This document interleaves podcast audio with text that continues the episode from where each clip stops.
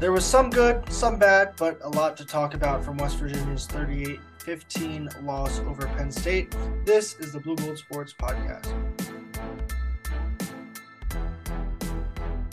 What's going on, everybody? Wesley Shoemaker, Patrick Reneau, back with you today.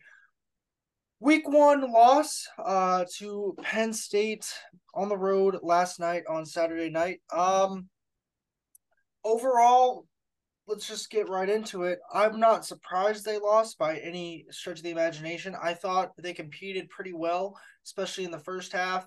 Um, and then overall, I think it's just the wear of those two Penn State running backs, Drew Allar being a really good quarterback, proving that, and just not having the most experienced quarterback for yourself. And that Penn State defense was really good there in the second half. So that was my main kind of thing. I thought West Virginia hung in there, uh, just couldn't quite get over that hump in the second half. Yeah, uh, I think they performed well in the first half.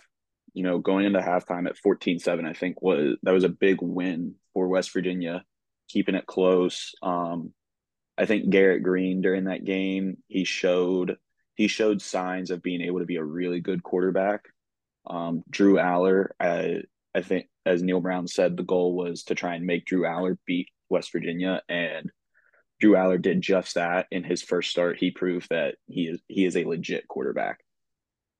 Yeah, I thought we'll get to Allar's in the way that we'll get to that in a second, but uh, I thought things started out in an okay manner if you're West Virginia, especially on offense. Um, picking up that first first down on the first drive I thought was huge just to kind of give yourself a little bit of breathing room. And then you obviously then punt uh second offensive drive same thing get one first down kind of stalls out from there. But uh you had not a lot of uh successful passing down the field early on. Part of that was in pass protection there was not a ton of time given uh, but also, Garrett kind of escaped a little early in some spots. I thought. I thought he could have hung in there a little more, but it's also the decision of if he escapes and he can run, he can run. Um, let's go. Let's start with the defense side of the ball. Uh, obviously, the 72 yard touchdown against Aubrey Burks isn't great. Um, it seems like he was there in position. He kind of just fell down, which which sucks because you would love to love to have seen him try and make a play there um, but he really had no opportunity the way he kind of fell down. And that was kind of a, oh no, here we go again. Uh, but then the defense kind of held their own for the remainder of the first half, I'd say. I think they were most successful when they got pressure to Allar. Um, the only thing I will say is that last year we talked so much about getting the secondary, the secondary, the secondary. It seemed to me that the secondary played well, but the pressure needed to get there and the pressure could never get there. For me, it was like you would get pressure on Allar and then he'd step up and make a play. Like that 72 yard touchdown early on to Lambert Smith, like he stepped up, made a play. And there would be times where he would roll out of the pocket or roll away from pressure, step up in the pocket, and he'd be able to make a strong throw to an open mm-hmm. receiver. So I'm not really too upset with how the defense in the secondary covered. Um, because there were injuries also, but I think that it's more of a matter of you have to either have someone get to the quarterback or you have to be able to still stay strong on the back end. And West Virginia just got neither of that those things to happen last night. No, uh, the secondary I did think covered really well. The only issue was they weren't able to get the pressure, and so that gave the Penn State receivers, who are very talented, a lot of time to try and you know find a way to still get open. And then Drew Allar, you know, being 6'5, 250, guy who's hard to take down to begin with, is able to step up and then make that strong throw to an open receiver in a window that, you know, not a lot of guys are going to be able to make sometimes. Yeah, Penn State had nine what are titled as big plays. So big plays are statistically titled as gains of 15 or more yards. They had nine of them. They had 239 yards of quote unquote big plays through the air and they had 325 yards of total passing yards. So for me, it's you've got to be able to kind of do one or the other. But I thought the tackling was better. Uh, you could tell where Penn State's physicality and size, especially when they would bring a, a tight end and have three wide receivers and one of them being a tight end and then throw a little screen and then just kind of let bodies do their thing. That was kind of it's hard to defend that, especially when you're undersized there. Uh, I thought they kind of got a little bit bullied there, and the screen game did hurt the Mountaineers, but most of all, it's those crossing patterns where Penn State was able to just be like, "Hey, our offensive line can hold up long enough. Drew Allar can step up, make a plays," and he did. Mm-hmm. Yeah, it's. Uh, I think the linebackers played really well last night. Um, the tackling, there were some plays where the running backs for Penn State, uh, Singleton and Allen, you know, plays that probably should have ended in a two, three yard gain. And instead, they would break two tackles and get the first down. Um, there was one play, I think they had six yards to the first down had him stop the line of scrimmage, and the guy broke the tackles and just bulldozed through to get the first down. So tackling definitely something that looked better, still could be improved upon, but it's I think the defense improved a lot from last year for West Virginia. Yeah, you talk about the linebackers. Trey Lathan, he had a really good performance. He he said he played the might. Well, Lee Lee Kpogba also just man. He's he's just a man. Like he's just that simple. Mm-hmm. Like everyone knows that he he pops off. Um, Trey Lathan, he had six tackles, which is the third most on West Virginia's defense, and uh, he played well. He was at the mic. Uh, they moved Lee to the will, a little bit of a switch up there. Um, but I thought both of those guys played when there were question marks surrounding the will position all of fall camp. Um, but to your point, I thought, yeah, the tackling it it can be better, but we've heard so much about physicality, physicality. I thought they brought physicality to this game, which if if you want to say it's a measuring stick game, I was not gonna think it was a measuring stick game, but to be able to kind of bring a physical side of your defense to a Big Ten football team on the road, I'm I'm not mad at that. Mm-mm. No, it's that was and that was one of the things that West Virginia was as West Virginia fans, West Virginia fans were definitely worried about with you know, on the offensive side of the ball, the noise and, you know, the false start issues going that we've had with that offensive line. And, you know, only five penalties for West Virginia in that game, which was, I think that was a huge win for them. Keep the game clean at least. Five penalties. I think one was a hold, one was an illegal shift, a couple of personal fouls, which were one of them I thought was a little ticky tack, but um, nothing too detrimental to mm-hmm. success. And I think playing disciplined football in that environment is really good. And I think that also helped the offense kind of get the running game going. I thought the running game was at, like as advertised as we would ex- would have expected. Um, CJ Donaldson, he's just continues to get better and rush rush and run the ball well. 18 carries, 81 yards, and a score. Garrett Greene, 15 carries, 71 yards, and a score. Um, his numbers are a little different because they count sacks into his rushing numbers. But the the point being is that the Mountaineers ran the ball effectively, and they have to continue to do that throughout the year. And if Garrett Greene can just become more of an accurate passer, his legs, like his legs saved the day multiple times. They were third and nine, third and tens, where he'd rush for eight, nine yards. They pick it up on fourth downer. He there was there was one play where they ended up going for it. It was their first touchdown drive. Garrett Greene, he he made that touchdown drive happen. He went from the top of the field to the bottom of the field, gained nine yards, got the first, the next down on fourth down on a sneak. Next plays a 37 yard pass to Devin Carter. Three plays later, you're scoring seven. So you don't have that last year with J.T. Daniels. You might not even have that with Nicco. Um, I thought Garrett Greene showed why he is the quarterback, and I think there is a lot to like with him going forward. Yeah, I mean, you know, looking at that Penn State defense against Garrett Greene, Garrett Greene was able to keep the ball out of their hands. He finished the game with no turnovers. Um, he, you could see Garrett got more comfortable later in the game when he was making some throws to Devin Carter and um, you know, there were there was some zip on those throws on that 37 yard pass to Devin Carter on that first touchdown drive. Um, he kind of floated it. You saw Devin Carter had to stop and slow down. But Devin was also wide open, and so you don't yeah. want to you don't want to zip something, have it go like you have to just get the ball there accurately, and he did yeah. That. Yeah, yeah. Devin was wide open, so I still liked what he did with it. And then you could see he got as the game went on, he got a whole lot more comfortable, and that ball that ball was getting into those uh, windows for Devin Carter usually to catch it. I also think early on they were doing a lot of cons- more conservative play calls just because when you're in that type of environment, it's almost better to have to punt. Like it's okay, I'll rephrase. It's always better to punt than have a bad play happen, but it's mm-hmm. almost better to have a couple drives where you don't really do anything, but you're just kind of dipping your toe in the water, like when you're kind of slowly going in the pool or whatever, rather than jump in and it be a complete fail. So, yeah, I'm not mad at the play calls in the first couple of drives. Um, the defense kept you in it, obviously. Uh, and back to the defense, two missed field goals, people want to say, but like there should have been probably two interceptions there. There was the tip pass from J.J. Hawkins, which probably should have been picked off. That was a great play by him.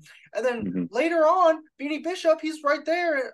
Or was it Beanie Bishop? I think it was Beanie Bishop. Was it Beanie Bishop or Andrew? I think it was Beanie Bishop. He's right there, and he just has to make that play in the end zone. So those are two interceptions that could have happened. Um, obviously, Penn State missed two field goals, uh, but you kept yourself in the game, and then I think you just kind of lost the game there in the third quarter when Penn State comes out and you get a three and out, which on that third down and short, Aubrey Burks got beat. Um, mm-hmm. Low throw, they couldn't convert, but if he catches that, he's housing that. Um, so you get catch a break there, and then your offense just sputters, penalty, uh, move it back off your 15 yard run, and then you're just never really able to get going after that. And then Penn State puts a touchdown on the board, and then you're chasing two scores, third down and fourth downs, and that was kind of the game at that point. Yeah, it was. Um, the missed field goals obviously helped. The defense did keep them in. Um, you definitely did see some promise from this team for this week one game. I think it was a lot of, you know, not being able to get over that week one hump for West Virginia, but uh, you know, there were question marks with the team, like with Devin Carter. We hadn't seen a lot from him um, at his previous schools, but you know, concerned about that receiving room. Devin Carter, six catches, 90 yards. He proved that he is a legit target and a legit receiver. Um, the play calling, there were a couple plays like um, on the one trick play, the triple end around or whatever they did. Let's let's well let's talk let's let's talk about both. So there were two trick plays that I thought were absolutely foolish. The one, the first one where they had like the flea flicker spread jet sweep type thing. It was I didn't hate that one, but the one I really just it was confusing was fourth down. If you don't get it, you're going to lose the game and bring in a cold quarterback and expect the smallest dude on the field and your starting quarterback to be able to break through and try and get open, like uh, it's it's not the best to me. I mean, Neal was pretty upfront about it after the game. He said it was something along the lines of, "If you work, you look like a genius. Uh, if it doesn't work, people are asking why. It's just one of those things that didn't work." And I get that. Um, I, I I didn't dislike the little trick play, trickery, Kansas City Chief esque uh, merry-go-round, ring around the rosy. Yeah. I don't know if you. I mean, it worked. So like, okay, cool. Uh, yeah.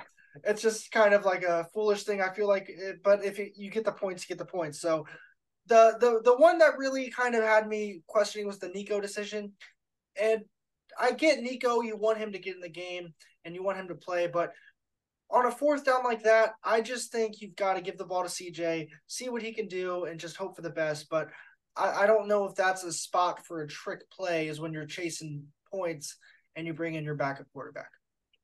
Yeah, um, the triple end around, I thought that w- I liked the play. Um, you know, watching it back since the game, I would have preferred to not. He was obviously just going with the play. I would have preferred to not see him toss that back to Garrett and just take off with it that way because there was yeah he looked like if he could have gotten field. if he could have kept going he could have gotten the corner he gets he gets yardage there or mm-hmm. even you let Preston then throw the ball down the like you let a wide receiver like that's what I really thought was going to happen. I I didn't yeah. think the I did not think Garrett would get the ball back, and then it kind of just got blown up in their face. Yeah, that it was just a it was a weird way to run a flea flicker. Um, I just it looked it could it looked like it could have worked um with a different design. I think, um, but also just that defense they were all over it, ready for it. Um, the Nicco one, uh, yeah, you want to get Nicco in the game. I don't think I don't think that's the right time to get him in the game. I don't think a trick play is the right time to get him in the game either.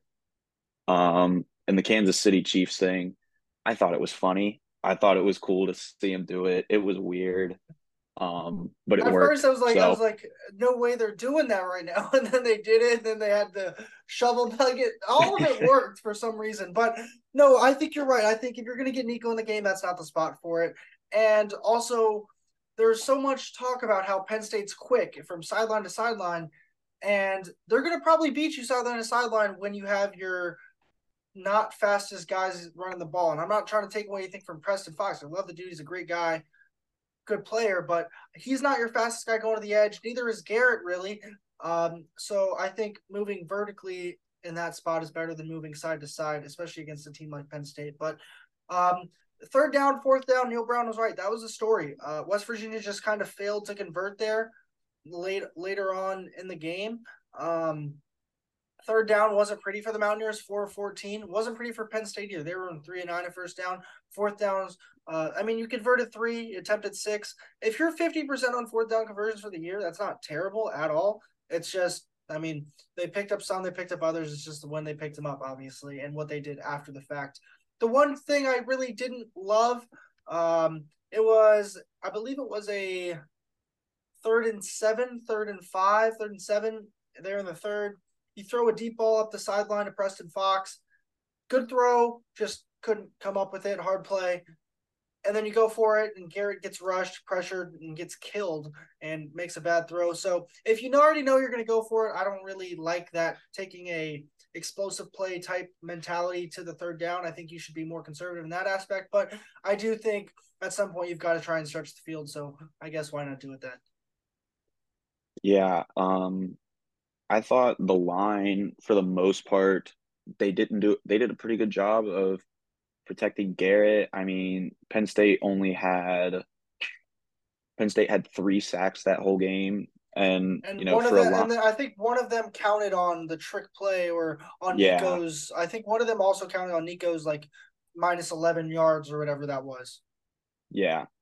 So I mean, in reality, you know, one sack, two sacks, however you want to count it. I thought the line I think this is the offensive line that we have we've been expecting to see with that West Virginia team for the last couple years, where they've been the most experienced group each year, and this year it's finally it's finally showing. It's translating to the field. Um, I like the I like that Neal was aggressive in this game. Um, he was not shy of going for it on those fourth downs. Uh, three of six, like you said, fifty percent for the year uh, take that. Uh, they controlled the clock by a little more than two minutes than Penn State. Um, just weren't able to convert on some of them. And when you're against a team as good as Penn State, you're going to have that. Yeah, and you're going to have to also catch breaks. And Penn State really did not do anything to harm themselves. I think they had one penalty the whole night. It was like a mm-hmm. false start. Um, Drew Allar didn't turn the ball over. Like they took care of it. Like they did everything they have to do outside of the couple missed field goals to kind of be a good team. And that's what, like, let's be real, that's what good teams do. Penn State mm-hmm. played like they're a good football team, like they're a well coached football team, and because they are. And they they showed that last night. But back to the Mountaineers for a second. For me, it's just like I think there's so many things you can grow upon because you showed that you can have these sparks in different places. I think this offensive line, I think this is like the offensive line is going to be great. Like mm-hmm. I think when this team gets into October, they're gonna start. They're they're really gonna start bullying some dudes. Uh, if they hopefully stay healthy. Um, couple times pass protection wasn't great, as I said earlier, but you're never going to be great all the time, especially when you're facing a talented defense like Penn State. Run run block was really really good. I thought. Um, there was a couple times they broke they broke runs right up the middle for seven, eight, nine yards. Um, they also, I think it's important to note, they did not hold when Garrett was rolling out. And so many times you see quarterback rolls out, oh, they hold on the backside, right? And that's a good good thing to me is that he did they did not they did not like have anything behind Garrett when he was trying to rush. Um, and then let's let's talk about Garrett's performance. He was never the most accurate passer last year. We knew mm-hmm. he would have to take a step up in his accuracy if he was going to take that next step forward this year. I don't think it's fair to judge him just off of this game yet because of the level of defense that Penn State has. I think once we get past Pitt and Texas Tech, we'll have a much better idea of where he stands as a passer accuracy wise. But his decision making was pretty good. Um, mm-hmm. I think there were a couple times he just didn't see receivers open. I think there was one they were going from my right to left, which was from the opposite view of everything else. So uh, I think it was the third quarter. Like he had a receiver open in the middle of the field. I think it was Cortez Braham. He just didn't see him. Like he just didn't see him. He was rolling right, throwing left. Um, he just didn't see him. But I think that's a thing that Neal definitely said that he's going to work on is having to keep his eyes down the field because as you saw on the flip side with Drew Allar, Drew Allar, he's never going to scramble a beach like Garrett did for 9, 10, 11 yards, but he has the ability to kind of just get out of the pocket and then make the throws. I think if you're Neal Brown, if you're Chad Scott, if you're Sean Reagan, and you can have Garrett roll out and have that speed on the outside, but also have the ability to make that throw down the field, then you're really putting yourself in business because then it seemed like they were always coming at Garrett when he would rush out because they weren't scared he would make the throw. But if you can kind of keep them honest, that's when Garrett's playmaking ability can start to come into effect, and you really have a dual threat quarterback at that point. Yeah, I think I think it's going to come down to once they once they've played more games together and things like that. Garrett's going to be able to understand the tendencies of these receivers, like Devin Carter, um, you know, all those guys. He's going to be able to understand their tendencies. Garrett's also going to become much more comfortable. I mean, this is going to be Garrett. This is a true test for Garrett. These first three games, Penn State was a real test. Obviously, Duquesne's going to be that little tune-up game, and then Pitt is gonna. I think Pitt will show the true colors of the football team West Virginia is going to be this year. Um, you know, back to the offensive line. Did Wyatt Milum end up coming back in the second half? Uh, he he he, he did, um, but he was out for the majority of the first half. Okay, yeah. So because he I also think, had a holding penalty. Both tackles, Doug Nester and Wyatt Milum, excuse me, had holding penalties yesterday. They were the two. Yeah. They were the two penalties, and then there was the legal formation, and then there was the two personal fouls. Yeah. So I think as as the next couple weeks goes on, um, you know, Garrett, he's still getting, you know, this is still kind of a new thing for him in this whole in the starting role. Uh, with experience, he's going to be able to you know, keep looking downfield, find those guys. Um, and like you said with Drew Allar, that guy, his eyes are moving all over that field at all times. Uh, he's taken that step and up in the pocket every single time. It seemed like so. I think it's just going to take a couple games for Garrett to get comfortable, learn the receivers and things like that. Yeah, and what I what I mentioned kind of on the onset about Drew Allar uh, that I wanted to come back to is this: it's like you can see the depth and the talent of Penn State by the fact that you are Neal Brown and you said I'm going to go have a five star quarterback and make him the make him beat me, right? Like that shows how good their offensive line is. Their two backs are that you're looking dead in a five former five star quarterback's eyes and say, "You go beat me," and mm-hmm. that's a testament to Penn State uh, and how good they are and how deep they are. And so to me, that's kind of that's the difference, right? Like for West Virginia, you can look in Garrett Greene's eyes or you can look in CJ Donaldson's eyes and be like, all right, go beat me. Penn State, you look in their eyes, you say, go beat me. And sure enough, they went and beat you because they have talent at all three levels. They have talent um, everywhere across the board. And it's not just Big Ten talent, it's future NFL talent. Mm-hmm. Yeah, it's Drew Allar, um, all those guys, Lambert Smith, um, Wallace the third. Those are guys who, you're gonna see them. You're gonna hear that name get called on draft day one in the year they're eligible. You're gonna see those guys go to the league. Same on the defensive side for Penn State, off on the offensive line, the running backs. Those are guys you are gonna see playing football on Sundays. Let's let's do one more thing before we get out of here on this Sunday afternoon. I know we briefly talked in our preview podcast about would we be okay with moral victories here for Penn State. Um, I'll go first here. I don't think this really is a moral victory esque because the score wasn't really that close. However, I don't think the score was as indicative of how the game was played as you might think. I think mm-hmm. the Mountaineers should be happy.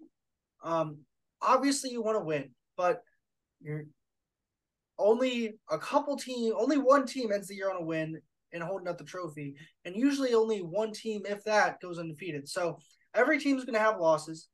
Uh, but I think the positives are you just hung with one of the best teams in the country for a half at their place.